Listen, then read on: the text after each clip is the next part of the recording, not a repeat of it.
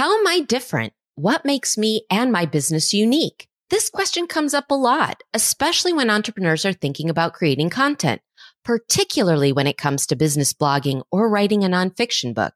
If you have been wondering, how do I communicate my viewpoint, opinions, perspective, and beliefs in a way that it's interesting, thought provoking, as well as engaging to my audience? Well, listeners, you can stop wondering.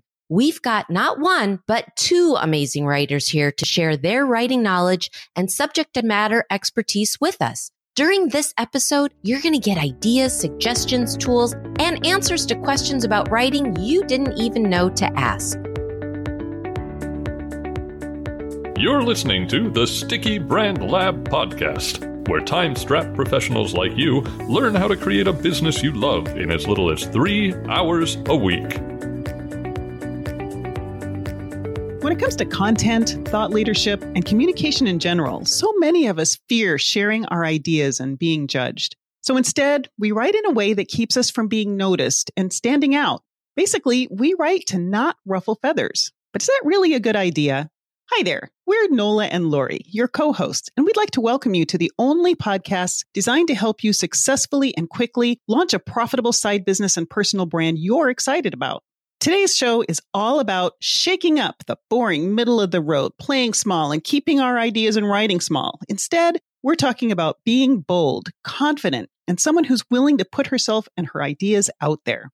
But before we get started, it would mean a lot to us if you would consider subscribing to our podcast on Apple Podcasts, Google Podcasts, Spotify, Audible, or wherever you listen to podcasts.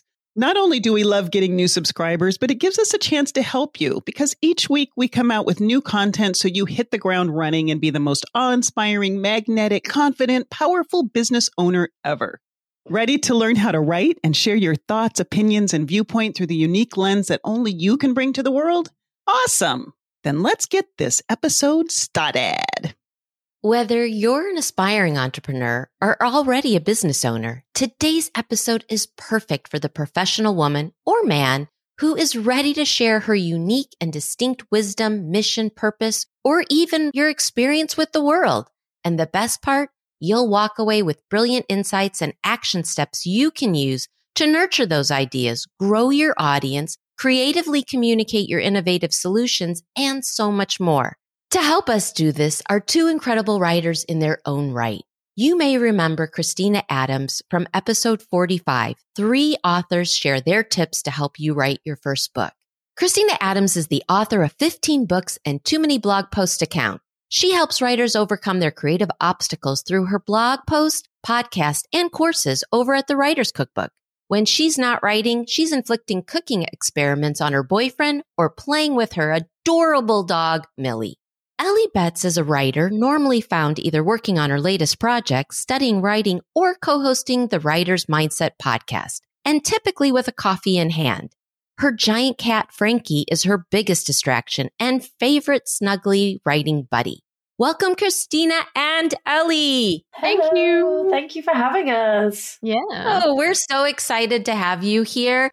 But before we do, let me just say huge congratulations, Ellie, on completing your dissertation. Oh, that is you. so amazing. Congratulations. what are you so going to do with all your free time? I'm going to be writing books and publishing them and setting up my own little business. Yes, Ooh. of course, of course. You've committed now, Ellie. You can't committed now. Everybody knows. I can't That's great. All the pressure. Yep. That's fine. That's what I need. I'm showing other people know or not. So, well, before we get into the importance of business and thought leadership through writing and how we can use it to set ourselves apart from the competition, get referrals, and attract our ideal clients, and because we're a podcast all about supporting professional women who are ready to start a side business adventure, tell us, Ellie and Kristina, what is the most entrepreneurial thing about yourselves? Wow, silence. I am shocked. That's a really good question. Want me to go first, Ellie? You go first. That's a really good one to put people on the spot with. That's I'm impressed. We do. We don't even include it in when we're asking guests. We're like, and they all look the same: deer in a headlight. My third book. A lot of people told me not to publish because they said I was too young, I wasn't qualified enough, blah, blah, blah, blah, blah. And a lot of the people telling me not to publish it were people who were not published. Uh-huh. And my blog audience was saying, no, publish this. We need this information. We need your help. And it's like, well, do I listen to the people who aren't my audience or do I listen to my audience, which is literally what marketing is, right? Mhm. So I published my first nonfiction book, Productivity for Writers, in 2017. And it was my best selling book for about two years. Woo, woo. And so my ability to ignore people and do things anyway out of sheer stubbornness, I would say, is the most entrepreneurial thing. But also, it's not a case if it comes from arrogance. I'm not an arrogant person. I am just very, very stubborn and headstrong and don't like being told what to do, which might be another one. Like, I don't know if Ellie will So there. disagree and say that I follow instructions really well or anything. Am I supposed to disagree with you when you tell people you're stubborn? Because we didn't practice that beforehand. I'm not a liar, I feel really supported by my friend right now. but you being stubborn is one of the things I admire about you. Thank you. Hmm. We'll call it headstrong instead. We'll call it headstrong. It sounds better on paper. Yeah. it sounds better on paper. Okay. we'll use it as a nice euphemism. I think in terms of entrepreneurial skills, never said that before. well, you are starting a business now that you have all that free time after finishing your dissertation. So I'm going to be, but I think right. I would say my attitude towards learning and my complete openness to throwing myself in there and going, do you know what? I have no idea what I'm doing or how to do it, but I'll learn. And I like learning and I like progressing and I like building on my skills. And I think that's going to be the most valuable part of my mindset going forwards in terms of entrepreneurial stuff. that's That's- awesome. Definitely entrepreneurial. Both of them Thank you. are. You really have to believe in yourself and you have to trust the process that you can learn it, say yes, figure it out later. Those are just good tips in and of themselves. Okay, the podcast is done. Yeah, that's. That's. Okay, time for tea. In a nutshell. So, before we get into the ways entrepreneurs can develop their business writing skills and thought leadership and put that into blogging and books, can you tell us a little bit about the Writer's Cookbook and your podcast, The Writer's Mindset, and why you created them? And before you do, listeners, I can't recommend listening to their podcast and checking out their website enough. It is really Thank you. So the writer's cookbook came first, and I set that up in July 2014 because I just finished the same MA that Ellie's just finished. And I was like, I don't want to stop learning. And also, I want to be able to share the things I have learned with people who can't afford to do an MA because I know a lot of people can't. I'll be honest, I didn't have much of a strategy back then. I didn't know what strategy was. I was just writing about writing and I didn't do it particularly regularly or anything. I just did it when an idea came to mind. And so I did that for a couple of years. And then I decided to get a bit more strategic with it and post weekly and use it as a way to market my nonfiction books and things like that. Then the site grew by 912% in a year in terms of visitors. So it went from like nothing to about 35,000 readers a month. Wow. And then the end of last year, I think I approached Ellie and said, Do you want to do a podcast? No, no, you said to me, I'm going to start a podcast. And I said, I want to do it too. Let's get this straight. because I didn't have the confidence to do it on my own, even though I had a radio background. And I knew Ellie and I bounced off each other really well, and people liked Ellie. And I can be a bit blunt sometimes, and Ellie waters that down in a good way. She's good cop, I'm bad cop. So we started recording in, was it December last year? Yeah, we recorded the first few episodes in December, which was kind of terrifying at the time. Before we recorded the podcast episode, we'd done a few like online live things on Kristina's like author page. And we did a couple of courses and things together. Again, the chemistry I thought was really good. And so when we recorded the podcast episodes, it was really fun. We had no idea what we were doing. Well, I had no idea what we were doing. Kristina is cleverer than me. No, I was being a snob. Let's be serious. I was being a snob. I was like, we need to do this to make it better, and we need to do that. And you're like, okay. Does that Kristina's sound like, familiar, we need to Lauren? make I was just thinking the same thing. This sounds so much like Nola and myself. I mean, it's a similar parallel journey. I'd be like, I don't like the way this went. We need to edit it down. She said, Are you sure? I said, It'll be better. Trust me. That sounds very familiar. And then in March, I think it was March, we decided rather than sticking with the name The Writer's Cookbook, we would rebrand the podcast and call it The Writer's Mindset to focus mm-hmm. more on the psychological roadblocks. And also, to be frank, The Writer's Cookbook is a terrible name because no one actually knows what it means. And for like the first three years, I was getting hits from people who wanted to learn how to write recipes. So that's tip number one, I would say, is consider your name and the connotations of it. Don't go for something that sounds cute. But rebranding was good because our unique selling point is our focus on mindset and a lot of exactly. episodes. It's something that we're very focused on in our own lives as well as in the podcast. So it made sense. And we fought over the colours and the style and all sorts of stuff. Not fought, I had very good heated arguments. Uh, it didn't come um, to blows, though. So that's creative awesome. arguments, creative process creative yeah. Creative disagreements very vehement disagreements but it worked. Like it's a good thing that we did it and i think changing that and focusing that made a difference to the podcast. It did. It made a massive difference to our listener numbers actually just from changing that one word in our name and then making it much more clear who we were helping and what our kind of mission was. You know, that is such a great tip just in general when you're titling a blog, when you're titling an article or a book is we think we need to be clever. The truth is that when it's simple, straightforward, and the solution that people are looking for, they get it. They don't have to think yeah. about it. They just get it. Exactly. There is a lot of information out there to help entrepreneurs write their stories and share their ideas and improve their writing skills. From each of your perspectives, both from blogging and book writing, of all the expert info that's out there, what are they missing? How fucking hard it is. no one talks about how hard it is to be a writer and how resilient you need to be. You need to keep going when you've got no book sales, when you get a negative review, when you're stuck and don't know where you're going next. You need all these skills. And the amount of times I have said to people, Do you think you're resilient? And they go, Yes. And then they exhibit the symptoms of not being resilient is actually mind boggling. And one of the things that can help with that is planning. But I think a lot of people don't plan enough either in terms of like planning your book launch, planning your book in general, planning any sort of strategic stuff, basically. The more you plan, the faster you can do the whole thing and the more efficiently you'll be able to do it and also to a better quality because you're more likely to pick up on gaps that need filling in. Or one of the things that can be quite useful, for example, is picking your publication date and working backwards based on what you need to do. Oh, that and then you kind of have idea. a timeline. And it can mess with your head when you're trying to work that out, but it can be very beneficial to know what your end goal is and then go backwards and go, okay, well, I could do a live here and I could do an interview here and I could do a blog post here and blah, blah, blah. And then all these things create a much more holistic view.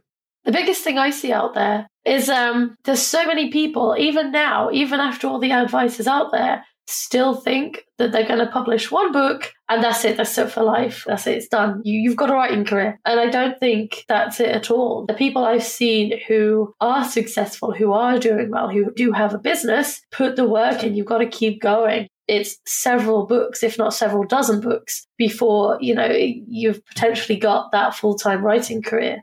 It's almost like the Netflix model now, where people want to binge content and series are more likely to make money than a standalone book because people will read one book and then they will go on to read the series. And the longer your series is, the more profitable it can be. So you will sometimes find people and they will have books that are very thinly linked, like they're aimed at the same target audience and they're promoted as a series because that's a marketing strategy that gets you a wider audience and helps you to make more money because people have this thing, oh, I've read this one, so I'll read this one next. And it's just easier and it takes off that need for them to make a decision about what they're going to read next. And, you know, if they do like one book, then they're going to keep going. And it's not necessarily they'll get attached to the author. They may not even remember your name for the first few books. And there is so much competition out there that one book is not going to stand out on its own. That's why series are important. And that's why doing it on a regular basis for so long is also important. And then there's some stuff to do with algorithms and stuff. I don't know how technical you want us to get.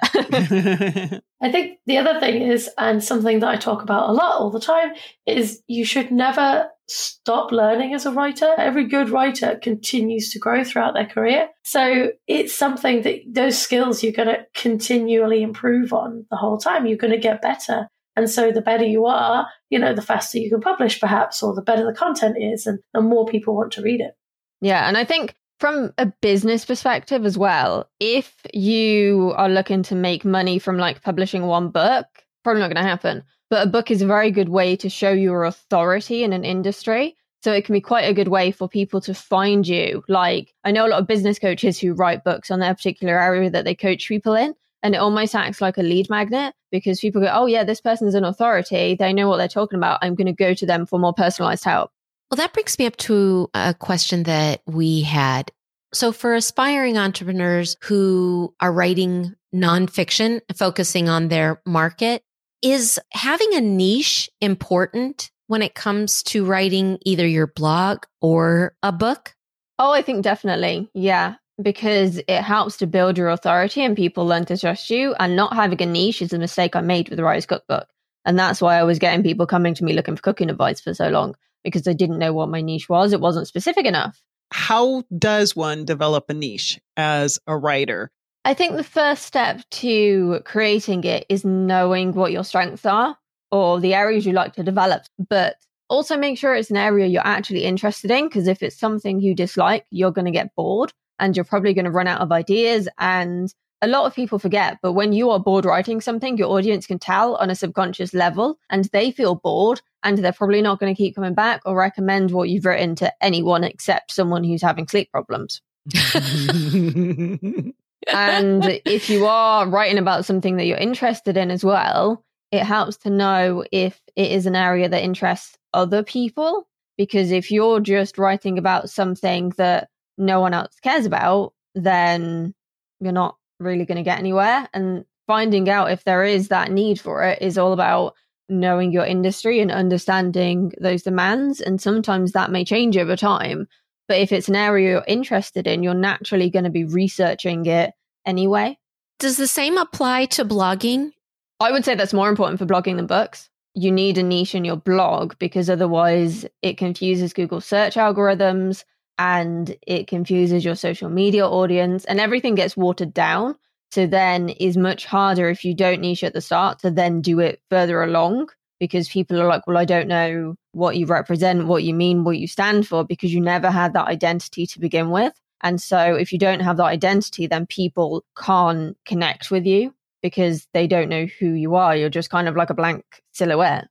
The only other thing I would mention is if you are publishing books under a specific niche, particularly if you've published other things that are not related, it's worthwhile having a pen name and just leaning into that niche on that pen name, which again would probably apply to blogging as well. But it does have an impact. You don't want multiple things associated with that name. You want one thing in someone's mind. They want to hear that name and think of one specific thing you are the authority on. If you have multiple things under one pen name, it does have an impact on things like Amazon and the algorithms on there and it can affect who sees your books and obviously therefore who buys your books. So if you've just got one specific niche on that pen name and one specific target audience, they're going to buy your books and then more people in the audience will buy your books. So, in other words, if you've written books and blogs on gardening, yes, you want to use a different pen name when you write books and blogs on pet grooming. Exactly yeah. right. Yes. If it's a ah. tangential link, then it's not as bad like if you're doing different topics under self help, for example, mm-hmm. or if you're writing different versions of romance, it's not as bad. But like I separated off my fantasy from my romance and nonfiction because not all of my audience reads fantasy. But I, I'm open about the fact I have a second pen name and some of my readers did come across. But I am aware that, you know, a lot of people who read romance don't necessarily read fantasy. And you have to be aware of if there is an overlap in your audience or not because if those audiences are too different, it will affect your search rankings, your sales, your social media algorithm visibility, all of these different things that can make it much harder for you to get your message across. Wow. That's such a great tip and one that I hadn't even thought about. You know, I know when you're getting started writing in general, one of the things, again, related to niche is people fear that if they're too niched, they'll get fewer readers. Has that been your experience? No.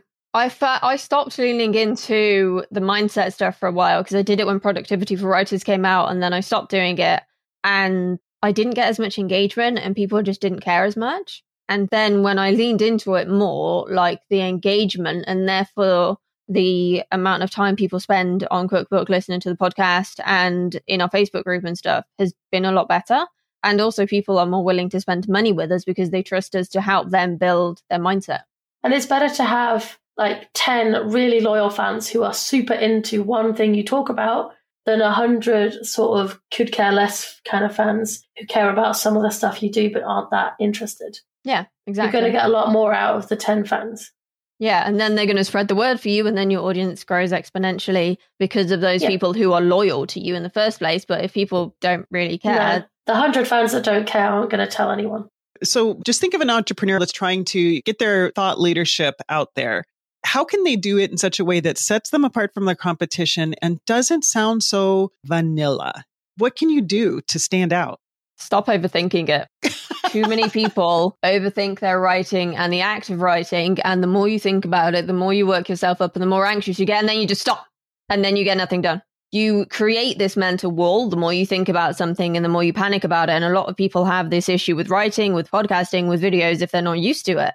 And if you just go, okay, yeah, I'm going to write something, and then you just word vomit onto the page, that's when you come up with the actual good stuff. But too many people get in their own way and they're like, oh no, I don't want to sound like such and such, or I really want to imitate this. So if you need to understand your competition and read what they're doing, but then just do your own thing and don't overthink it. And if you find that you are, dictating can be really good because too many people have got this thing where they write an essay and blog posts aren't like writing essays and neither are books. I think that is a brilliant idea because everything you just said is what happens to me when I go to write for myself. And I get how this makes total sense for writing a book. What about when it comes to writing articles or your blog post? Does it work the same way? 100%. Did I say something to you, Ellie, once about writing styles for blog posts? What did I say when you did the first one for Cookbook? Well, I think the main thing I remember was writing it like it's a conversation, not an essay. Yeah. Hmm. Can you give an example or speak a little bit more about that? Because I think you've tapped into something that happens quite frequently, especially when you're just getting started. Yeah, the first blog post I wrote for the Writer's Cookbook all those years ago, I wanted it to be really, really good. And so I tried to make it sound really, really sophisticated. And I wanted it to be like grammatically perfect and look really good on the page. And Kristina sent it back and was like, you need to make this just more colloquial, just more interesting. Like, people don't want to read big blocks of text most of the time if they're reading a blog, for instance, particularly on mobile, which a lot of people are reading them on. So you're going to reach more people if you just relax it a bit and make it sound more like you're just having a conversation with a friend. Yeah, and people get afraid of breaking the rules of grammar. And I'll be brutally honest, the writers who make the most money, regardless of the type of writing they're doing, are the ones who break the rules. If there's a good reason. Uh, yeah. Not just for fun. yes, you have to know the rules, but you don't have to follow them. You need to understand them to break them. But if you're following them to the point where a sentence comes across really clunky, for example, then people are going to be like, what are they doing? Why do they sound like they're trying to put on a pair of jeans that are two sizes too small, you know? That's what it sounds like when you're trying to force something that isn't your voice into being your voice. And your readers are there because they want you. So lean into being you because ultimately that is your USP. It is not how grammatically correct you are because this isn't school anymore. That's what I was going to say actually about USP. I think, particularly when it comes to putting yourself out there, if you lean into your USP and why that benefits people, that's what's going to get people interested. So there's no point in just being sort of a bit blah and a bit vanilla, like you say, and not really committing or not wanting to ruffle the feathers like tell them why you're amazing, why you're the best, and what you can do for them. That's going to get people interested and get people wanting to come and find more of your content. Do you have to say something shocking in order to grab people's attention? Or do you just have to know what your opinion is and be able to articulate it? I don't think it always has to be shocking. I think that does work. If it's a true opinion, then fair enough. And it will pique people's interests. But just being honest and true to what you do believe in will still work, I think, tends to be my experience. There's been too much of a trend in the last few years of people being shocking and controversial for the sake of it. Mm. And it's like so transparent. Like, don't do it for the sake of it because a few years ago as well, there was this whole let's be authentic thing, and everyone was just recreating someone else's definition of authentic rather than actually being authentic. And that trend has thankfully died now, and people are actually being more authentic because people are talking less about being authentic. That's so funny because I was just about to make a comment about being authentic, but I will hold that to myself. Oops. you do need to be authentic. Like right. that is important. Yeah. But it's a case of actually being authentic, not saying you're being authentic and recreating right. what another writer does. Right. Like by all means study what other people do, but don't shoehorn things for the sake of it because you feel like it's what you should be doing rather than what comes naturally to you. I think, like you said, the audience can subconsciously pick up on that. And it's yeah. the authenticity that draws them to you, right? Definitely. So, our podcast is all about showing professional women how to turn their knowledge, passion, great idea into an income stream so that they can create the lifestyle that they want to create. So, with that in mind, how can a busy professional creating a side business use blogging or writing to develop an income stream? So, the main thing I would say is to actually learn as much as you can about that type of writing first. So, if you want to have a blog, make sure you understand blog writing and you're not just like writing what you want to write. Make sure you understand the structure and what your readers want from you and what is doing well for your competitors and also understand SEO because SEO, I think, is really important for running a blog. I don't accept guest posts that aren't optimized for SEO because our biggest source of traffic is SEO. It makes a huge difference. And the better you become at that one particular form of writing, then the more people who are going to see your writing, share your writing, and the more you get seen as an authority in your industry. And then you may even get opportunities you didn't expect, like potential clients coming your way. You might get brands who want to work with you, either in the terms of sponsorships or affiliates. You'll get guest post and guest interview opportunities, but that only comes from being good at what you do in the first place. And the other big thing for me would be time management. I know that's not necessarily specific to blogging, but it makes such a huge difference. Like in the last few months, I've been doing my full time job and working on my MA and doing the podcast and making time for things and planning ahead and allowing yourself that time to do the thing X, Y, or Z, not just saying, oh, I'll do it tomorrow, makes a huge difference. Even if you only do a little bit one day, doing a little bit for 10 days or a week, you'll come out at the end saying, oh, look, I did this this week instead of trying to go, oh, no, I'll do that all on Saturday. And it gets to Saturday and you can't be asked and it's never going to happen because you try to leave it to the last minute, which I am terrible for doing. Don't get me wrong, but it is something I'm working on. I'm managing my time better have made a huge difference to getting stuff done. That's I am advice. in the same boat as you are, Ellie, when it comes to that. And then I feel the pressure. And if my creativity isn't lined up with the time that I've set aside because I waited, I feel even more pressure which brings us to what we really want to focus on here is, and you've given us a lot of great tips so far, but we want to now get really focused on some of those examples that you have given us, whether that's shortcuts that you can tell us about or tools or resources, anything that will help give actionable steps is great. So here's a few questions that we came up with and feel free based on your experience to add what you know listeners tend to struggle with as well. The first is how can you develop confidence in writing? Just do it. Like, I know that's so much easier said than done, like right. a million times easier said than done. But nine times out of 10, if you just do it, you'll feel more confident afterwards.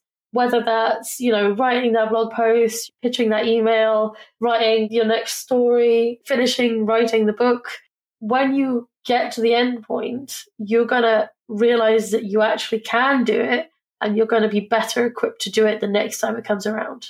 Don't wait until you have confidence to do something because so many people do. It's like as soon as I build up the confidence, I'll do that because confidence comes in the doing.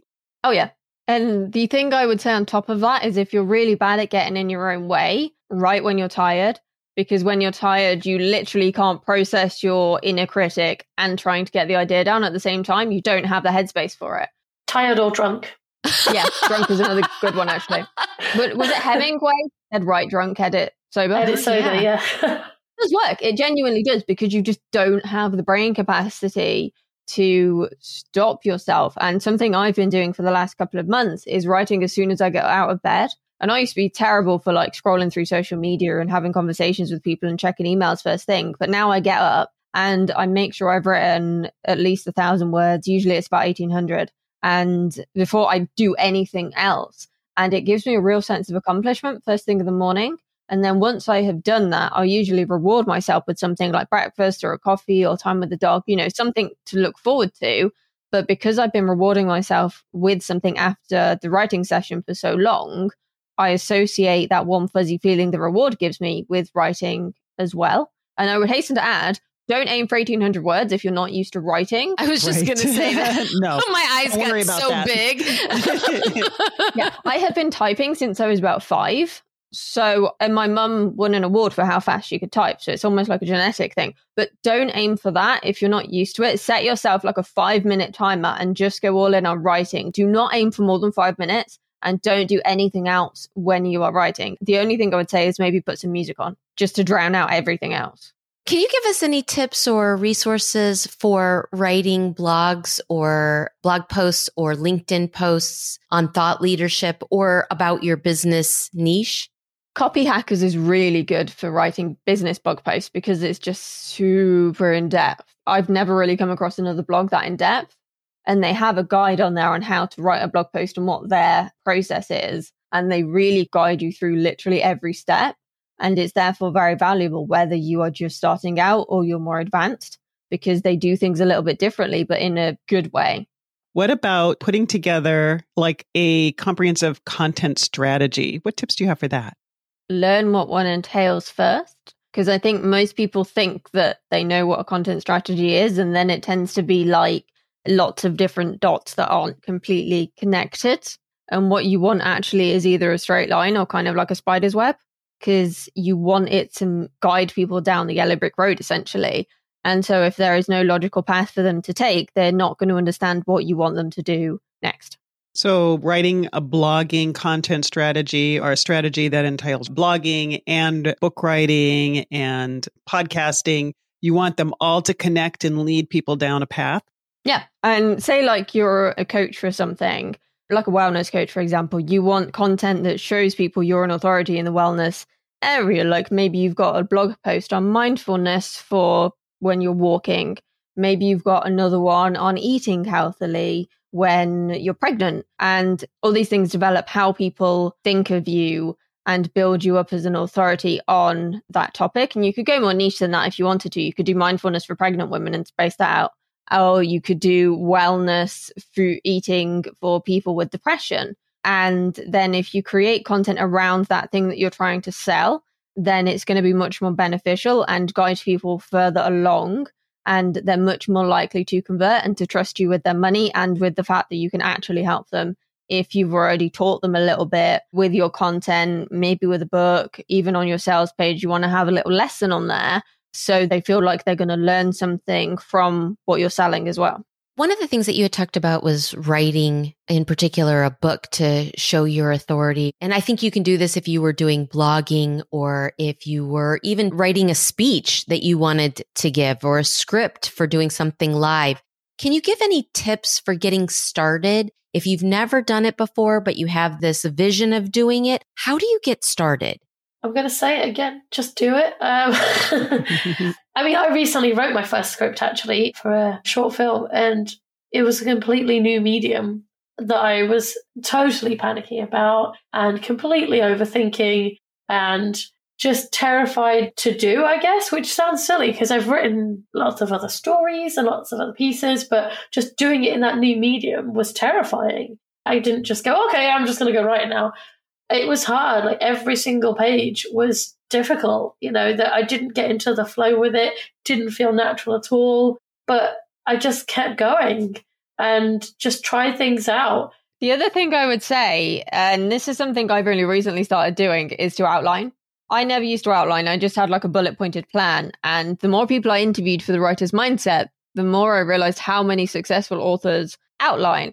And I thought, you know what, I'm going to give this outline a go. And I managed to outline it. And I spotted a lot of holes in the narrative just from that outline.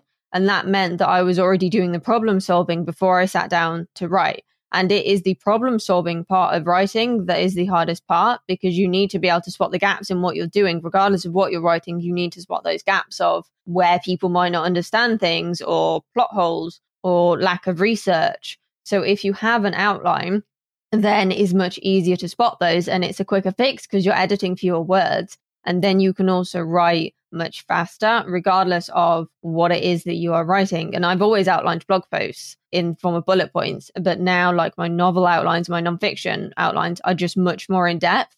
And because of that, I can write them much faster and feel more confident. And I'm hoping it will mean the editing process is faster, but that's still a work in progress. We don't know that yet because I've only like written the outlines. I haven't written and edited something off the back of an outline yet because I was getting the ideas out of my head before actually writing.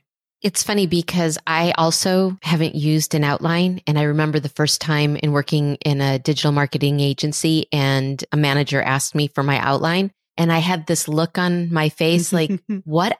It was completely, what are you talking about? That's not how I organize things. And he couldn't imagine how I could write without it. And my writing is solid, but you're right. There's a struggle. And so now you're making me think maybe I should be exploring outlining as well, because like you, I've heard a lot about it. yeah, I get overwhelmed very easily. And my head is just like a thousand diseased hamsters running around constantly breeding and causing trouble and spreading disease. yeah, that's how bad my brain is right now. But I keep functioning. And it is because I have found these systems to keep going and it is things like outlining that has made me more efficient and also more confident because I've already done the biggest thing. Because people think writing is the hardest part, and it's not, it's the planning around it. So if you've done the planning and the outlining and stuff first, then you've done all the problem solving and you've got a structure in place. And then you can just sit down and write, and you can do that almost more autonomously because you know what direction you're headed in. You're not coming in completely blind. That's a good point. Well, switching gears before we close up the show here. We, Nola and I, love eating. As a matter of fact, we met over dinner, and the idea for Sticky Brand Lab is where that originated from. So we love to focus and ask our guests to give us a recipe. And we asked you for a recipe that was related to being successful. You gave us a recipe for Victoria sponge cake. Can you tell us first what is Victoria Sponge Cake and how does it reflect your experience and journey to successful entrepreneurship? Do you have you not had Victoria Sponge Cake? You're missing out. Is that just not a thing in the states? Oh my goodness! I've never I've heard of sponge cake, but not the Victorian. I, th- right. I don't know if it's the same thing, but it's basically two layers of sponge and then you have jam in the middle and it's controversial but some people put cream in that layer as well and some people don't. It depends who you ask as to whether or not you should put cream in that layer. Oh. should you? no but that's because i'm lactose intolerant so i can't eat the cake if i put the cream in it. And no vegan cream works in the middle of a cake. No that's it's true horrible. vegan cream is rubbish the reason we chose that one though the reason we went for the victoria sponge is because whilst on the surface obviously it sounds like a very basic thing two layers of sponge some jam, maybe cream. There's actually a lot that goes into it. Obviously, there are those different layers. And, you know, as cheesy as it sounds, you need those layers as a writer. You need to have those multiple aspects to your skill set. And the versatility as well. So, like in the cake, for instance, the jam can be any flavor you like, although raspberry is obviously the best one. You can add different things to the sponge to make it slightly different flavor. You know, you, you can add toppings if you want. It would be horrendous. I don't see why you would, but uh, it'd be absolute sacrilege. But you can, you know, it is there. The options are there. And so that versatility in obviously a different way is also vital as a writer. But you can't make those changes. You can't swap things out unless you mastered the basics. You've got to work on doing the basics first and learning the rules before you start changing things to suit your taste and the way you work and before you start breaking the rules. And now I really want a Victoria sponge cake. Oh my God, I, I have never had one, and all I can think about is I need to make this recipe. They're so easy to make, but they're also really versatile. Like my boyfriend doesn't really like cake, but I'll eat a Victoria sponge or chocolate cake. That's how good they are. What's your tip for making it successful? What basic do you have to absolutely have mastered? Let it cool before you add the jam and Yeah, the I was going to say the because it will thing. just like It just disintegrate. slides off. just don't be impatient and always use always always always use fresh eggs when you're baking because if you use old eggs to bake a it ends up tasting eggy and b it's probably not going to rise as much but mary berry who did the recipe we sent you always always says to use fresh eggs and mary berry is queen so do as she tells you Kristina is the baking expert, I'm afraid so. You've got to listen to what she says. oh my goodness, we have so much in common. Okay, as far as groups, you know, our pairs because here. I do the baking. yes, ah. she is the baker. Yep, it's so funny.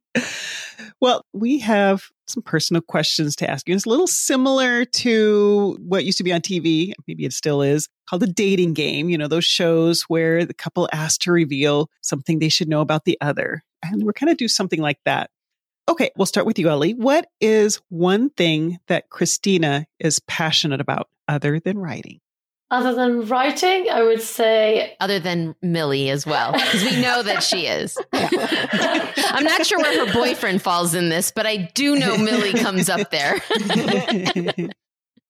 I would say that Kristina also has a passion for mindfulness, which I think is a big buzzword recently. But Kristina is very good working on herself and trying to improve her mindset and improve. Maybe obviously everyone's got issues, but uh, Kristina likes to work on that and work on herself and make herself feel better, which I really admire. and Kristina, what is one thing that Ellie is passionate about? Other than Frankie and writing. just learning all the things. Like she's been learning Mandarin, for example, and before she got Frankie, she did loads of research on cat stuff, even though she was a dog person before that. And she's just really open to learning new things, regardless of what they are or how left field they are. Like she's learning gardening now, for example. I really admire that because I'm still managing to kill plants even when I really try. And, and she's just very good at it. So this is a general question. You each have pets. Who's the most overprotective pet mom? Definitely Kristina. I just sort of let Frankie get on with it, to be honest. No, like he's a totally cat. He's not unhappy. He's sleeping or he's eating, and you know that's fine. I think Kristina worries more about Millie. Although That's. Millie brings up more issues, in all fairness. Yeah, because Millie's a Westie. She's just like allergic to life. So she does actually have a lot of health issues. And it does feel like in our house, it's me who has hay fever at the start of the year, and then it's my boyfriend, and then it's the dog. So there's like three months of not allergies in this house, and that's literally it. Mhm. thank you both for being guests on our show. And thank you, listeners, for tuning into this episode. We hope it makes all the difference in getting started on your side business so you can create the best and most exciting life ever. Kristina and Ellie, would you tell our listeners how they can learn more about you, your company, podcast, services, and Facebook page? Yeah. So you can check out the podcast and the blog at writerscookbook.com. And that'll have all the links you kind of need, basically. And my books, you can find at KristinaAdamsAuthor.com. And I've got nonfiction, I've got romance, I've got chick lit, and I've got some fantasy, a little bit of everything. Bad mistake when you're writing under the same name. She's But telling you this stuff about Yeah. Based on previous experience. You see, Yes, I you can always find us in a Facebook group. It's writerscookbook.com forward slash Facebook group. There's loads of really good threads in there. People are chatting, asking questions. You can ask us anything. We're very open people. But there are other people that will join in if you've got a question about writing. It doesn't have to be fiction. You can ask absolutely anything in the group. And we have really good accountability threads every week, and Mm. they can be really good if you're trying to get stuff done. It's not just like writing accountability, it's like, I need to mow the lawn, says Ellie. Or Listen, mowing the lawn has been on there for about three weeks. so it doesn't always work. Oh, it just I can see it out the window, and I just think it's a feature now. You know, you've just I'm embracing it. so much like Nola looking out the window and, and panicking on her lawn as well. As soon as you did that, I had this vision of, oh my God, she does that exactly like Nola does. Just like do that. Listeners, you can also get the links, details, information about their services along with the recipe by visiting our website at stickybrandlab.com forward slash podcast hyphen freebies. If you found the information shared today helpful and you decided to start working on your business website, blog, or start writing your book, let us know by posting here where you're listening or on our Facebook page. This way we can check your website out, read your blog posts, and send you love and encouragement on writing your book and congratulate you on the amazing and badassery decision you've made. Be sure to come back next Tuesday and every Tuesday for another informative, inspiring, and motivating episode. And remember, actions create results. So tap into your desire to create a business and brand you love by taking 1% action every day. Small steps, big effects. Do you have questions about creating a personal brand, side hustle, or small business? Sign up for one of our clarity sessions. For more information, contact us at stickybrandlab.com forward slash contact. To help us do this, our two incredible, ugh. so you're blah and I'm, ugh.